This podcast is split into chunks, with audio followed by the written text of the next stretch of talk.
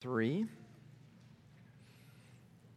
We're going to be uh, closing out this chapter at least. We're going to be going from verses 20 through 35. And uh, there's a lot of good stuff that we, that we see happening in here. So let me read the passage, and then we will uh, we'll pray and we'll see what God has to say to us today. So, hear the words of our God in Mark chapter 3, starting in verse 20.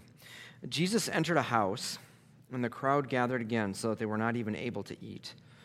When his family heard this, they set out to restrain him because they said he's out of his mind. The scribes who had come down from Jerusalem said, He's possessed by Beelzebul, and he drives out demons by the rulers of the demons. So he summoned them and spoke to them in parables. How can Satan drive out Satan? If a kingdom is divided against itself, the kingdom can't stand. If a house is divided against itself, that house cannot stand. And if Satan opposes himself and is divided, he, he can't stand but is finished. But no one can enter a strong man's house and plunder his possessions unless he, has, he first ties up the strong man. Then he can plunder his house. Truly, I tell you, people will be forgiven all sins and whatever blasphemies they utter. But whoever blasphemies against the Holy Spirit never has forgiveness but is guilty of an eternal sin because they were saying he has an unclean spirit. His mother and his brothers came standing outside, and they sent word to him and called him.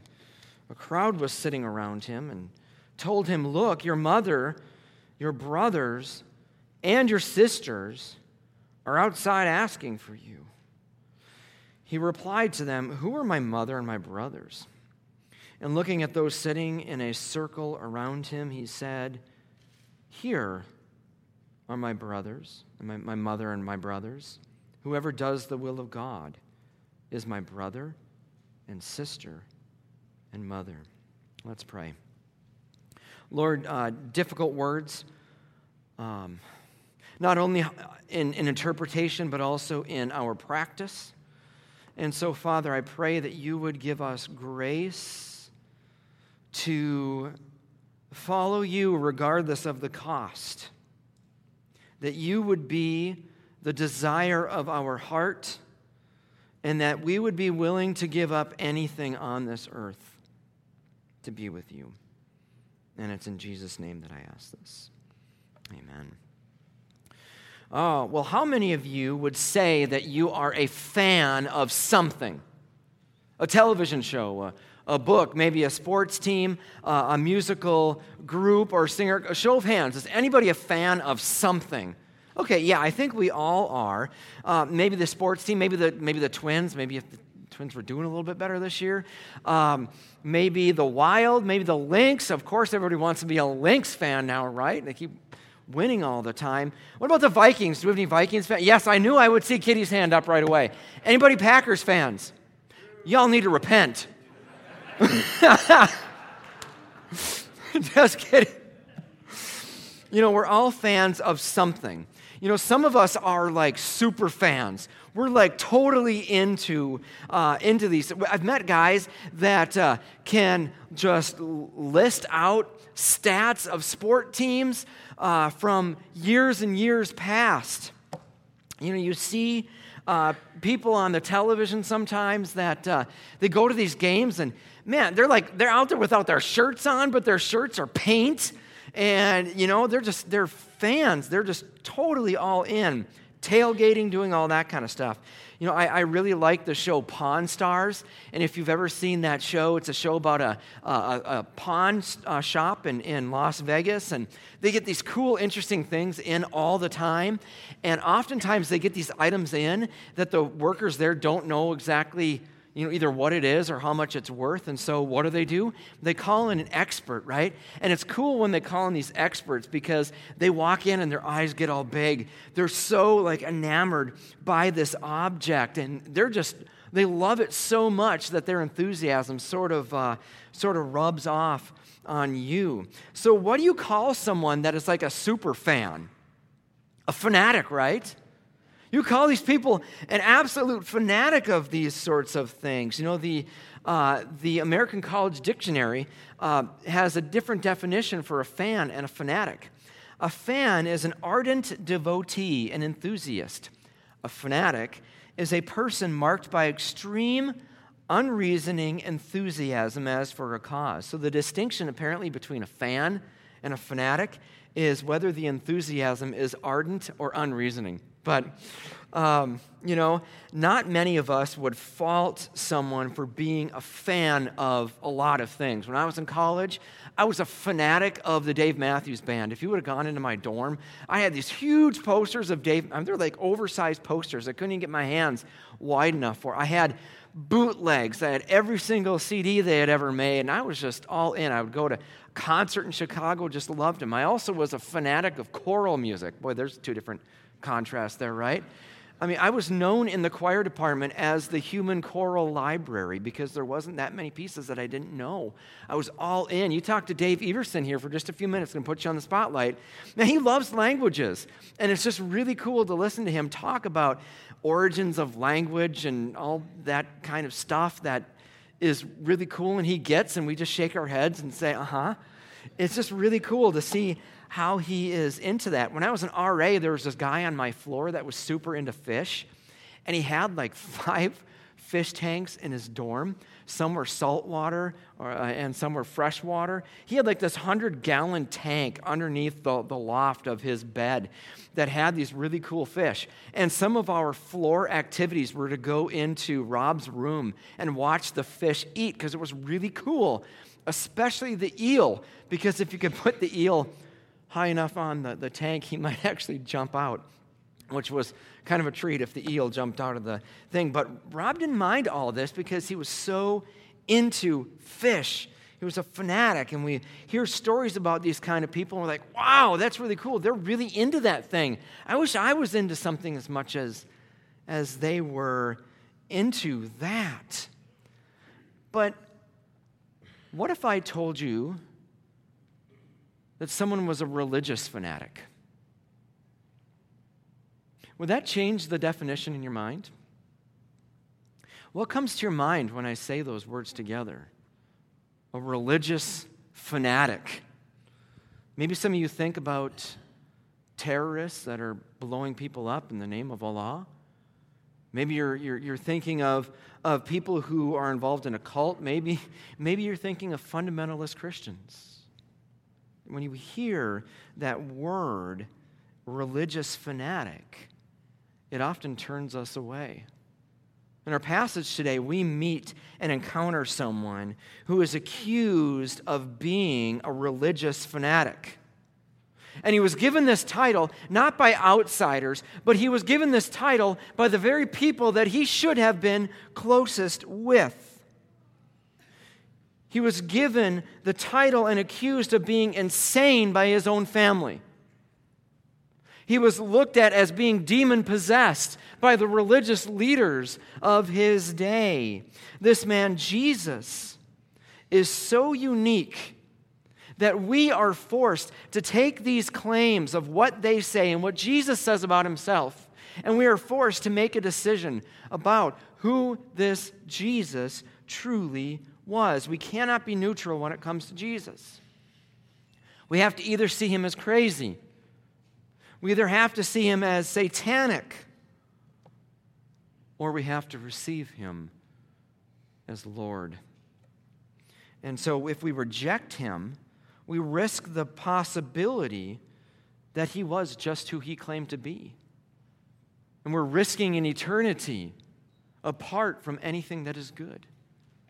But if we receive him as Lord and Savior, we also risk being considered religious fanatics in this life. There's risk on either side, but either way, we must come to a conclusion, and we can do that in three ways. The first is, is that we have to see the source of Jesus' authority. We have to see the source of Jesus' authority. You know, for the past couple of years, our, our family has spent time up in, in the Park Rapids area. And one of our favorite things to do is to take the 16 mile bike ride around Lake Itasca. It's just absolutely beautiful. You get, uh, you get to see some incredible sights, and it's just, it's just gorgeous. However, one of the highlights for us happens uh, really within a mile or two after you get started. And from where the, where the bike rental shop is uh, to uh, the next place It's very short, but it's called the headwaters of the Mississippi. It is where the Mississippi River starts. The Mississippi River, which flows 2,300 miles and dumps out in the Gulf of Mexico, finds its source in this beautiful lake in Minnesota, completely untouched by resorts and all that recreation that you would see on most Minnesota lakes. And if you've been there, it, it's really cool because it starts out very, very thin. In fact, it's, the, it's the, the thinnest point that the Mississippi River has in its 2,300 mile journey. It's only about 20 or 30 feet. And you can actually walk across it on the rocks. It's really cool that you can say, I just walked across the Mississippi River. You can't do that in Minneapolis. Its widest is in Bena uh, at Lake Winnibigoshish, which is 11 miles wide. It's this huge lake. And even though many other lakes and rivers feed into it, it's just amazing that one of the biggest rivers in the world starts just a few hours away from us. And it would make sense that such a long, important, beautiful river would find its source in something that's so just amazing to, to see. You wouldn't imagine, in fact, it would be unfathomable for you to think that the Mississippi River would start in a dirty, stinky swamp. No one would think that. You know, up to our passage, the people in Israel had seen Jesus doing some amazing things. He was preaching authoritatively like they've never heard anyone preach before. He was healing people left and right, and he was casting out all these demons. These are really good things that are meant to point to his glory and point people to his saving power. If he can heal people of their diseases, he can surely save us from our sins. In John chapter 4, Jesus presents himself as a spring of living water, of spiritual water by which all who come to him are completely satisfied in life, here and in eternity. He tells the woman at the well in John chapter 4, he says, Whoever drinks from the water that I will give him will never get thirsty again. In fact, the water that I give him will become a well of water springing up in him for eternal life. So it's the picture that in Jesus, he provides everything that we need for life, for godliness, for joy, for peace, for contentment, for purpose. But it's precisely for doing these great things that Jesus gets himself in trouble. Look with me in verse 22. The scribes who had come down from Jerusalem said, He's possessed by Beelzebul, and he drives out demons by the ruler of demons. Now, the, the, scribes here are the religious teachers of the day. They're the scholars, they're the ones that would be the seminary professors and the preachers. And these scribes, these leaders, they they see Jesus doing all these things. And because Jesus doesn't really fit into their paradigm, because he doesn't fit into the box that they see religious leaders should have, and because they can't deny everything that they've seen, they need to come up with their own conclusions. And the most logical explanation that they can come up with is that Jesus his authority to heal and to forgive and to cast out demons and to do all these things is because his source of power comes from Satan. And just as it would be, as it would be ridiculous to think that the source of the Mississippi River would come from a, a filthy swamp, the scribes here are saying that the streams of living water that are pouring out from Jesus don't just come from a spiritual swamp, but a spiritual tar pit. The depth of their insinuation is often lost on our ears. There's a lot of debate concerning what this Beelzebul actually means and, and where it's originated. Uh, we're not 100% certain, but it certainly was a deep insult that they were giving Jesus. It's one thing to say that someone may be possessed by Satan or a demon. It is even deeper thing to say that he is possessed by Beelzebul. Beelzebul was originally attributed to the Syrian god of Ekron, which literally meant Lord of the dwelling. But over the generations, the, the Hebrews had, had sort of changed the meaning uh, by which they thought of it, and they used it as a term to refer to something that was repulsive or, or a rotten origin. This Beelzebul to the Hebrews was this sort of demon god that ruled over filth, that ruled over dead corpses and flies. In fact, the novel Lord of the Flies is actually a play on the word Beelzebul. Because the name ended up meaning for the Hebrews the Lord of the dunghill. So not only are they saying that he is being uh, in service to the uh, ruler of demons, but they are essentially also insinuating that because he is a servant, that he is lower than the one who rules over a fecal hill. But Jesus obviously picks up on the fallacy of their argument here, and he challenges them on it. Look with me in verses 23 through 27.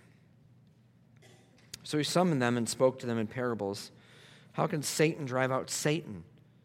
If a kingdom is divided against itself, that, that kingdom can't stand.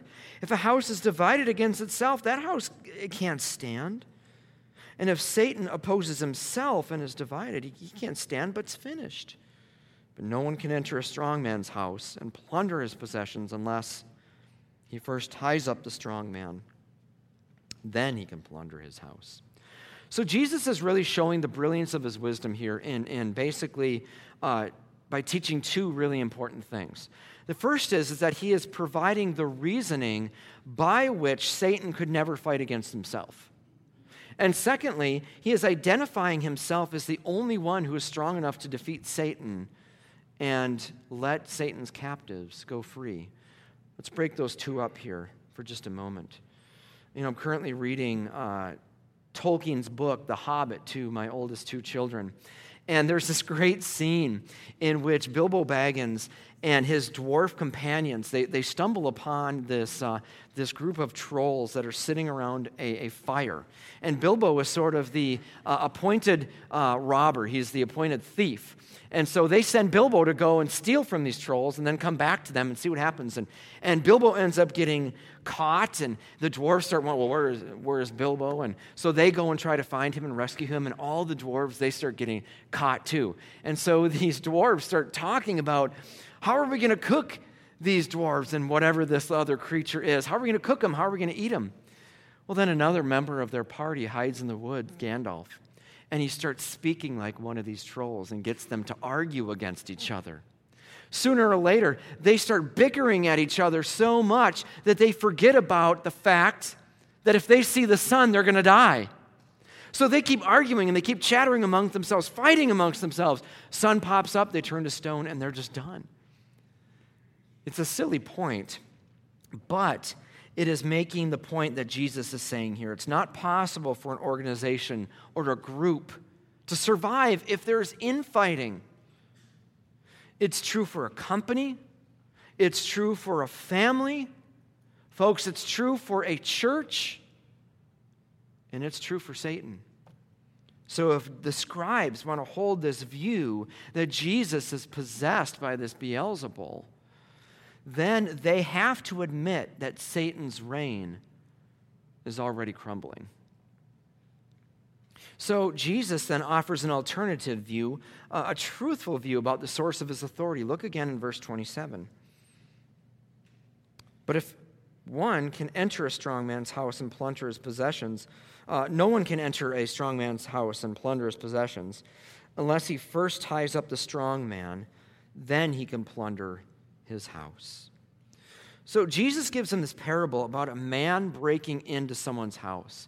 And he basically says, look, if someone breaks into someone else's ha- uh, house, they don't have a chance if that person that lives there is stronger than them. Maybe they're armed with a gun. Maybe they have some really sweet ninja skills. Maybe they uh, have a threatening demeanor. Maybe they, they, can, they can fight and overpower the person that is, that is coming in. And if they are more powerful, good luck to that person that's breaking in. But if someone comes in who is stronger, who is better armed, more prepared, they can either tie up or hurt the owner to the point where they're incapacitated, and the, and the person breaking in has free rein of that person's house. And Jesus is likening himself here to the very strong, well armed man that's breaking into this house. In this case, he's talking about Satan's house. Now, we have to remember that, uh, that uh, throughout the Gospels, Jesus talks about Satan being the prince, of, the prince of this world. In fact, Paul even says that as well that this is uh, Satan's dominion. And so Jesus now has come, uh, God incarnate as a person, to invade Satan's house, to bind him, reduce his power. And he did that in his perfect life. He did that on his death on the cross. And he did that in his resurrection from the dead, thus eliminating any power that Satan has over God's people.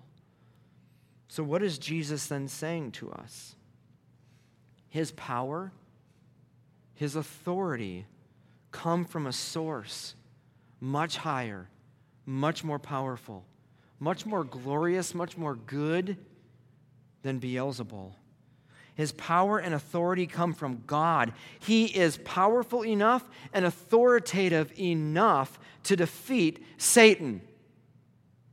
And if he can do that, then surely he is trustworthy enough to give our lives to to give everything that we are to. Because Jesus' authority and power are divine, you can give him your sin. You can give him your shame. You can give him your guilt. You can give him your fear. You can give him your future. You can give him your family. You can give him your problems. You can give him your depression. You can give him your sorrows. You can give him your joys. And trust him with those things. All power and authority have been given to him. So recognize his source and give up what you are holding on to and follow him in faith. And secondly, we need to also see the source of Jesus' forgiveness. The source of Jesus' forgiveness. You know, a number of years ago, you, some YouTube videos made news headlines because there was this group called the Rational Response Squad. And their mission was to attack and discredit anything that they saw as uh, theological or Christian in any way. They did not want anything to do with spirituality, and they were going to do what they could to take Jesus out. And so a few years ago, they issued a challenge to their followers called the Blasphemy of the Holy Spirit Challenge. And this challenge was for people, particularly teens, that would make a video, sort of tell their experience about church and about faith and their thoughts about God. And then in the very end, uh, they would say, and uh, without further ado, I'm here to declare that I deny the Holy Spirit. And it, it was pretty sad to watch because these are people that had grown up in the church.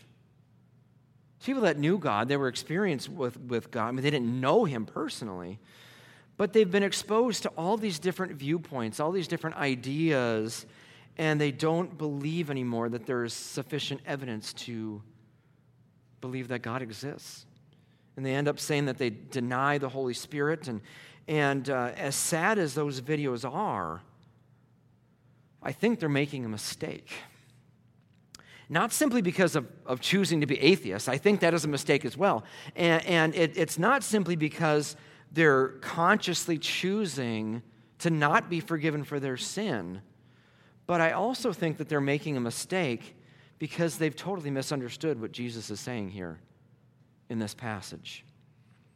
And it's quite easy to do that, to misunderstand what Jesus is saying. There are, there are people all the time that come to pastors and clergy and theologians that are wanting to know have I committed the unforgivable sin? It's caused a lot of stress and anxiety in the hearts of Christians. And I think that we can get to the bottom of what Jesus is saying here. If we look at the, uh, and be radically freed to be fanatics for Jesus, if we see his uh, context and what he means. Let's look in verses 28 through 30 again. Truly I tell you, people will be forgiven all sins and whatever blasphemies they utter. But whoever blasphemes against the Holy Spirit never has forgiveness, but is guilty of an eternal sin because they were saying he has an unclean spirit. Okay, so it might be helpful to, to backtrack a bit and remember what uh, became of Jesus and his work. Jesus would become our substitute in many ways. When you think of a substitute, you think of someone that is standing in the place of someone else. Uh, you know, for those that, well, we've all been through school and you've all had substitute teachers, right? That substitute teacher is coming in in the place of your regular teacher to be the teacher at that appointed time. The Bible tells us that Jesus lived an absolutely perfect life. He was tempted just like you and I are, yet he never succumbed to any of those temptations. He did this not as an example to emulate, saying, Hey, I can do it, so now you need to do it but rather as fully God and as fully man, he was able to do for us what we were not able to do for ourselves. He was perfect in order to be our substitute. He was perfect in our place, in our stead. The Bible tells us that Jesus also died on a cross. He was executed by the Roman government. However, Scripture tells us that he was placed on this cross, that he suffered and died to absorb the wrath of God for our sin. He was being our substitute in our punishment. Every word, thought, and deed that we have ever committed was placed on him as our substitute. The Bible further tells us that Jesus was raised from the dead to show his victory over sin and over death, to be our forerunner in resurrection, and one day what we will find in ourselves. And the way that we obtain all of this is by trusting in him and his work. That what he did was completely sufficient for everything that we have thought, said, and done. He was the perfect substitute for our deficiencies. Now, notice the scope of his work as our substitute. Notice what he says here. He says, All sins will be forgiven. There isn't, there isn't one careless word or thought that Jesus hasn't taken on your behalf. Whatever blasphemies that could be uh, against God or it could be against how you've uh, taken someone else's name and de- de- thrown it into the mud. These blasphemies, it's all paid for. And yet, there are some in the faith that look at these verses and they question whether they've committed the unforgivable sin. They, they've done something maybe taboo they struggle with shame and they, they struggle with, with guilt and fear, and maybe they're insecure in their, in their doubts. And those who are suffering in this way must look no further than the cross. Look in verse 26. People will be forgiven for all sins and whatever blasphemies they utter. So, the unforgivable sin, we have to see firstly, is not about what you do, it's about what you believe. It's about what you believe. And Mark helpfully points uh, and provides some commentary on what that means. Look in verse 29. Whoever blasphemes against the Holy Spirit never has forgiveness, but is guilty of an eternal sin. Verse 30 this is commentary. Because they were saying he has an unclean spirit. So, what in Mark's view then is the unforgivable sin? It was the fact that the scribes were saying that Jesus is possessed by the devil. They were attributing his powerful, his good, his beautiful works to something demonic.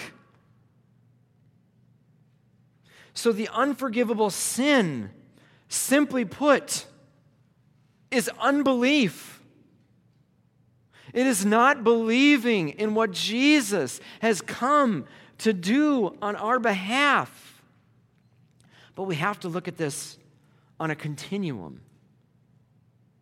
We're all on this journey of life. We're all at different points. And, and the Bible tells us that God is not only gracious and merciful, but get this it says that God is incredibly patient, that He is patient with us.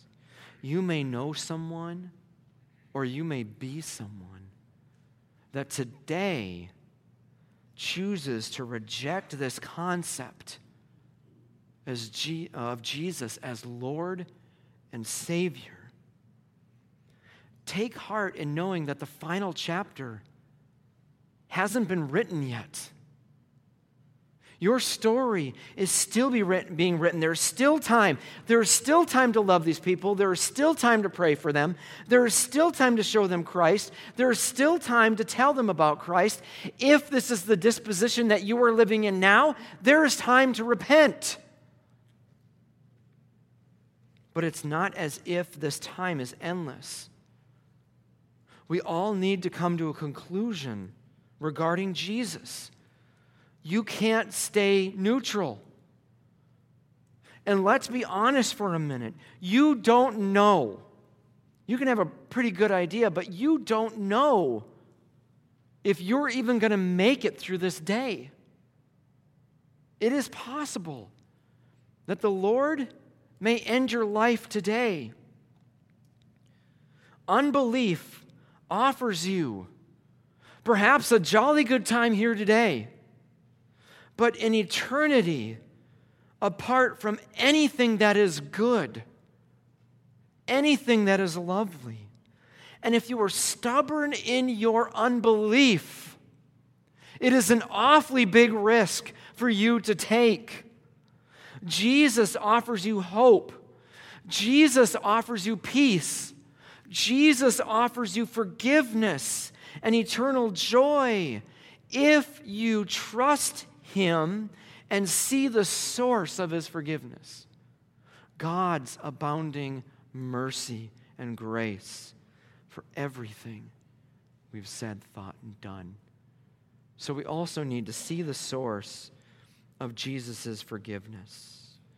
But we also need to see, finally, the source of Jesus' true relationships. We need to see the source of Jesus' true relationships. You know, many of us may say that we don't care what other people think of us, but the truth is, we care. We care what others think about us. The amount of of care that you have obviously depends on the proximity of the relationship. So if you were to go and take a trip to, say, California today and someone doesn't like you because your shoelaces aren't tied the way they like it or whatever it is, you can brush that off because you, you, you don't know that person. You might think about it for a few minutes, but whatever, you don't know him. But you are going to care very much what someone that you work with what they think of you. It's why we care about what we say. It's why we care about what we do. it's why we even care about what we wear. Because we have that idea. But if someone, what if someone from your very own family said and meant that they thought that you were crazy? Some of you have had an experience like this. You become a Christian. You're not the person that you used to be. And when you speak with your family about it, they're, they're put off by it. And they think that maybe you've started to lose it. Let's take it a little further. What if your family invited you over to what you thought was dinner? And you go over to their house, there's no food prepared, but all of your family are sitting in a circle in the living room. And they ask you to sit down in the middle of the circle. And they, ask, and, and they say to you that we're here today because we are concerned for your mental health. We are concerned that this Jesus and this church thing is not healthy. And we want you to enter into therapy. And your family isn't joking. They literally think that you are going crazy. That would be a deep blow. Mark points out in our text that Jesus' family thought he was losing his mind. First, look in verses 20 and 21. Jesus entered a house. It was probably Peter's house, more than likely, in Capernaum. And the crowd gathered again so that they were not even able to eat. Verse 21. When his family heard this, they set out to restrain him because they said, He's out of his mind. Now, jump down to verse 31. His mother and his brothers came, standing outside, and they sent word to him and called him. A crowd was sitting around him, and they told him, Look, your mother, your brothers, and your sisters, the whole family, Joseph is probably dead at this point, are outside asking for you. So his family eventually, uh, uh, essentially shows up. And they've staged an intervention for Jesus. They've grown up with him, they know him, and here he is attracting a crowd, and it's simply not healthy. In fact, it's getting worse, and they need to take him away for his own good. But it is this accusation that triggers Jesus to redefine true relationships with him. Look in verses 33 through 35. He replied to them, Who are my mother and my brothers? Looking at those sitting in a circle around him, he said, Here are my mother and my brothers. Whoever does the will of God is my brother and sister and mother. You know, as Christians, we rightly emphasize the importance eh, of the family unit. We believe that the family is the foundation of society. That when the family breaks down, society inevitably goes with it. I honestly believe that the biggest problem in our culture it's not guns, it's not universal health care, it's not uh, degrading public schools, it's none of these hot button issues. The biggest problem in our society is the breakdown of the family unit. Children are growing up in the most confused, backward understanding of family, marriage, and, and gender and sexuality, and it has wreaked havoc in our society. So, as Christians, we rightly prize what God has established as family and, and right thinking the way it is designed to be. But in Jesus' mind, there is something that is even um, higher than the family unit, as crucially important as that is, and that is allegiance to Jesus and those who are grafted into his family by faith. Jesus is looking at the situation. And on the one hand, he says, I've got this family whom I love, whom I care for, um, who, but who don't see me as God has called me, who is the Messiah, the Savior of the world, who came to seek and to save the, the lost. And on the other hand, he's got these other people who were, who were lost, and they have been found by him and they have clung to him. And Jesus says, I'm going with them. That is who my allegiance is. Now realize here that Jesus is not telling us to reject our families, but he is telling us that if push comes to shove, our allegiance is to God and his people. Friends, those of us who are in the Lord Jesus Christ, we are of closer kins, uh, closer kinspeople to people that are suffering on behalf of the Lord Jesus in China than we are to our flesh and blood who don't know the Lord Jesus Christ. Look at some of the radical things that Jesus said about this. In Luke 9, verses 57 and 60, he said, uh, As they were traveling on the road, someone said to him, I'll follow you wherever you go. Jesus told him, Foxes have dens and birds have the sky. Uh, birds of the sky have nests, but the Son of Man has no place to lay his head.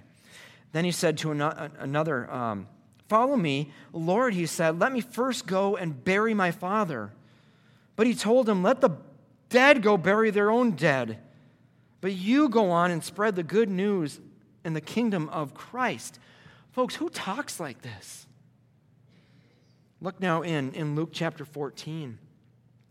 If anyone comes to me and does not hate his own father and mother, wife and children, brothers and sisters, yes, even his own life, he cannot be my disciple. Friends, he's not, he's not saying here that we literally need to hate our family. He is using a hyperbole, which is a, a gross exaggeration, to prove a point. That compared to our love for Jesus, our love for our family ought to pale in comparison. Now, contrast that to those he mentions in verses 33 and 35. I'm going to read it again. He replied to them, Who are my mother and my brothers? Looking at those sitting in a circle around him, he said, Here are my mother and my brothers. Whoever does the will of God is my brother and sister and mother. So, so, what does he mean in verse 35 when he says, Whoever does the will of God? Is he saying that you have to do something? Is there some sort of act? Is it being a good person? Is it uh, going to church? Is it donating money to some charity? I think that John 6:29 is very helpful in shedding light on this. Uh, let's back up to verse 28 in John 6.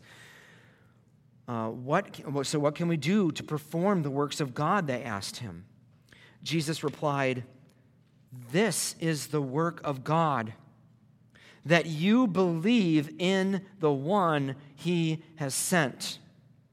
So, who are Jesus' brothers and sisters and mothers? And we can put fathers in there. Those who believe in him those who avoid the unpardonable sin, those who choose to follow him in faith. So then, what are we to take from this? How then must we live? As much as we love our families and as joyous and as beautiful as our families are, the question is is does Jesus take priority for you? Does Jesus take priority over your children's sports? Does Jesus take priority over your marriage? Does he take priority in how you go about life? And the next question is Are you willing to make the necessary changes in your life and in your family to follow Jesus? More fully. Perhaps that means scaling back your spending. Perhaps that means beginning family devotions together. Perhaps that means starting or keeping a prayer life for your family. Perhaps that means getting involved in the church as a family, making the church a priority, attending Sunday school, coming to church more regularly with consistency. And I think the hardest question of all that Jesus is asking us this morning is Are you willing to lose everything that is dear to you for the sake of Christ? That the people that are closest to you knew your devotion, your passion through Jesus, and they wrote you out of your life because of your love for Jesus. Are you willing for that? Are you willing to be called crazy by those whom you love? Some of you have already had to go through that. Jesus is worth it. Jesus is worth the loss. He is worth the pain. Because what you get in Him is greater than anything you will able, be able to get and gain in this life. And because of that, you can confidently go all in with Jesus. It doesn't mean that it's not going to be hard or painful, but it does mean it's going to be worth it. Because Jesus is worth it. You know, we're all fans of many things. Some of us are fans or super fans and fanatics of things very low risk, fanatical things. Vikings, donuts, whatever it is. But perhaps one of the most fearful things we can possibly experience is being called a religious fanatic or Jesus freak. And maybe that's an abused term, but Jesus does call us to a radical faith and a radical trust in Him. But in that call, we need to remember that He is the source of everything that is good. He is the source of forgiveness, joy, peace, contentment, purpose, grace, mercy. Again, you can't be neutral. You need to make a choice reject him or receive him? Where are you going to land today? Let's pray. Heavenly Father, we, we don't like being rejected by friends and family. We certainly don't like being called a fanatic or a Jesus freak. But Lord, I pray that you would be creating in us a people who are completely sold out to you, a people that are willing to let go of those things that we hold dear. That if you were to take them away today, that we, knowing that we have you, then we have enough. Father, I pray for those this morning that may not have found you to be exactly what you said you were the Lord, the giver of life. Lord, I pray that your Holy Spirit would convict them, that they would see that there is indeed risk, but there's great reward in following you. Lord, for those here that may uh, be struggling in their faith, maybe they've walked away, maybe they're not living the way that they feel that they should, Lord, that you would give them the grace to be all in for Christ. They would unashamedly love him and that they would give their lives in service to him. And it's in Jesus' matchless name that I ask this. Amen. Let's stand together as the worship team comes forward.